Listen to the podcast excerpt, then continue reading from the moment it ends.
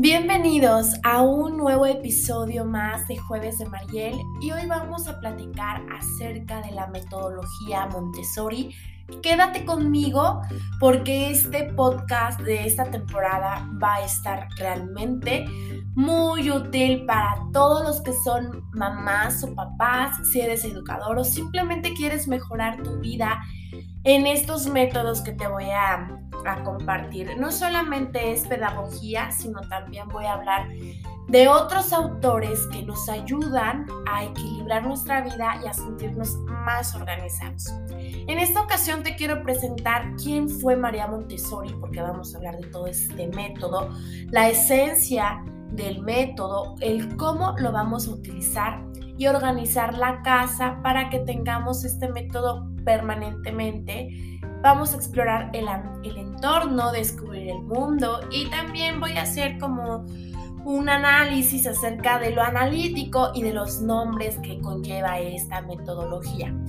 No todo quedará en este podcast, en este episodio, pero habrá una segunda parte. Así mantente al pendiente de las notificaciones de esta playlist que está en plataforma en Spotify y si nos viste en Facebook, por allí regálanos un me gusta.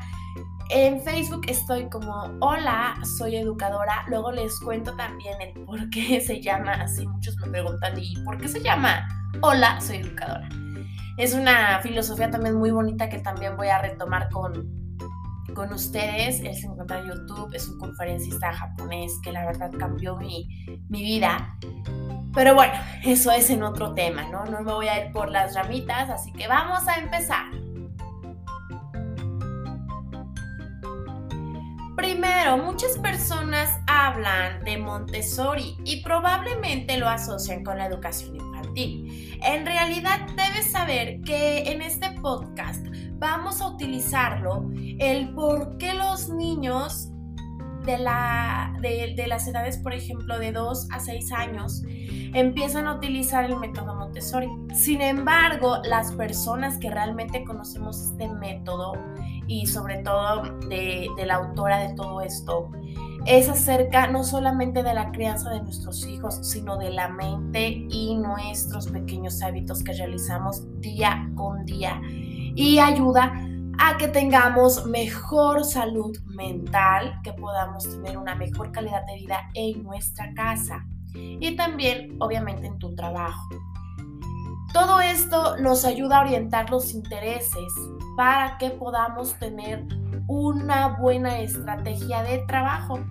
Y bueno, sabemos que los formadores de la educación no solamente es Montessori, también existe Rousseau, Pestalozzi, Ahora, yo Freud lo tomo también como si es un psicoanalista, pero también ayuda mucho a entender el cerebro y el comportamiento de los niños y de las personas.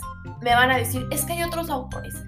Yo lo sé, pero me gusta que empecemos desde la raíz, de dónde provinieron estos estas evoluciones neuronales que a continuación y en este paso de este podcast te voy a ir comprendiendo y te voy a ir como analizando, desglosando cada formación y cada pedagogía para nuestro día a día. Mira, la esencia del método Montessori es simple, incorporar ideas para el entorno familiar. Entonces necesitas tener si esta filosofía básica para que vayas entendiendo. En este capítulo vamos a abordar la mente absorbente.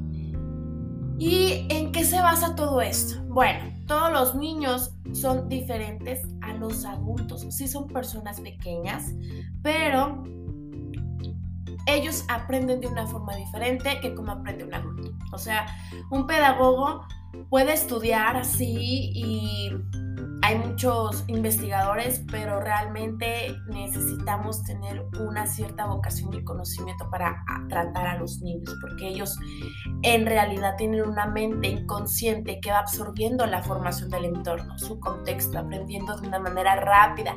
Por eso nació el, el dicho de que los niños son esponjitas, ¿no? Porque esta capacidad de aprender es única. A partir de los, de los seis años ya va reduciendo un poquito más este tema. Entonces, durante este tiempo, las impresiones quedan en la mente de los niños y van moldeando y formando, ¿no? Entonces, aquí sí tenemos que ser bien cautelosos porque es parte del desarrollo del futuro de tu niño, de tu niña o de tus alumnos. Y bueno, la mente consciente, esta es la segunda fase, ¿no? Entonces, a los 3 a los 6 años, la mente de un niño aún sigue absorbente, como lo dije anteriormente, pero en esta ocasión comienza a aparecer ya la llamada conciencia. En esta viene la parte del conocimiento y la parte también que llega con el lenguaje. Por eso es bien importante, les quiero comentar y compartir que a mí me encanta enseñar a leer y escribir a los niños, pero primero necesito que aprendan a hablar correctamente para que escuchen cada fonema. Y lo más importante, lo sientan y lo entiendan. Entonces, aquí viene la parte del conocimiento que en este momento ya forma aparecer gracias a una palabra mágica que se llama voluntad. Entonces la capacidad de controlar todas sus acciones y desde luego con la capacidad de decir no, el ya poner límites. Por eso te digo que no es tanto, si es para los niños, para los chiquitos de, de 0 a 6 años, pero también para las personas ya adultas, que les cuesta trabajo decir no. Entonces ahora ya entramos y estamos en otro, en otro tema importante, prácticamente en otra fase, ¿no? Entonces adquieren rápidamente, muy fácil todas las habilidades, ¿no? Y vamos a, empezar a notar que los niños van a hacer preguntas, miles de preguntas. El famoso ¿por qué? ¿Cómo? Porque su mente todavía sigue siendo absorbente como en la primera etapa que te dije, ¿no? Pero en esta ocasión muestra una sed consciente de conocimiento. Quiere saber más, más, más, más. Ya te lo he dicho anteriormente, el niño no necesita deducir. El niño tiene una mente como, vamos a poner el ejemplo de una hoja de papel, en una hoja en blanco. Y esto me recuerda mucho a la filosofía de la pizarra de la pizarra nula, que no hay nada en nuestras pizarras. Entonces él va absorbiendo indiscriminadamente el mundo externo. Entonces este proceso va apareciendo ya en un periodo activo ya no está pasiva la mente. Entonces, los niños tienen energías, impulsos, pero son innatos. Ellos no tienen la culpa. Por eso dicen que son angelitos. Porque no hay a partir de esa conciencia de lo que sucede. Y allí empezamos con el niño un proyecto inicial. Esto está muy bien en el entorno cuando en el jardín de niños está controlado. Pero muchos padres se encuentran con la idea que es difícil encajar en el hogar el plantear esta filosofía. Entonces, viene un periodo para los niños que son más vulnerables, cuando tienen mayor necesidad de ser protegidos, el decir, no, eso no se toca, ya poner leyes, ¿no? El decir, eso no se hace. Además, necesitamos que sean suficientemente saludables mentalmente para que ellos vayan descubriendo y enseñar, pero que se sientan seguros en ese entorno que tengan una experiencia desde una edad bastante precoz para entender la libertad, sí, pero también hay reglas. Existen juegos de actividades que nos ayudan para que nuestro hijo o nuestros alumnos desde los primeros pasos aprenda a tratar las cosas con respeto. Por eso se utilizan mucho los objetos de los sartenes, las carreolas, aparatos eléctricos, cosas que ellos puedan manipular para mejorar o desarrollar o apenas involucrar la autoestima para que evitemos muchos problemas día con día o también cuando ya estén realmente en la secundaria, estén en la adolescencia, en la juventud o también los adultos. Por eso les digo que el método Montessori para mí es para todas las edades. Nunca es tarde para aprender.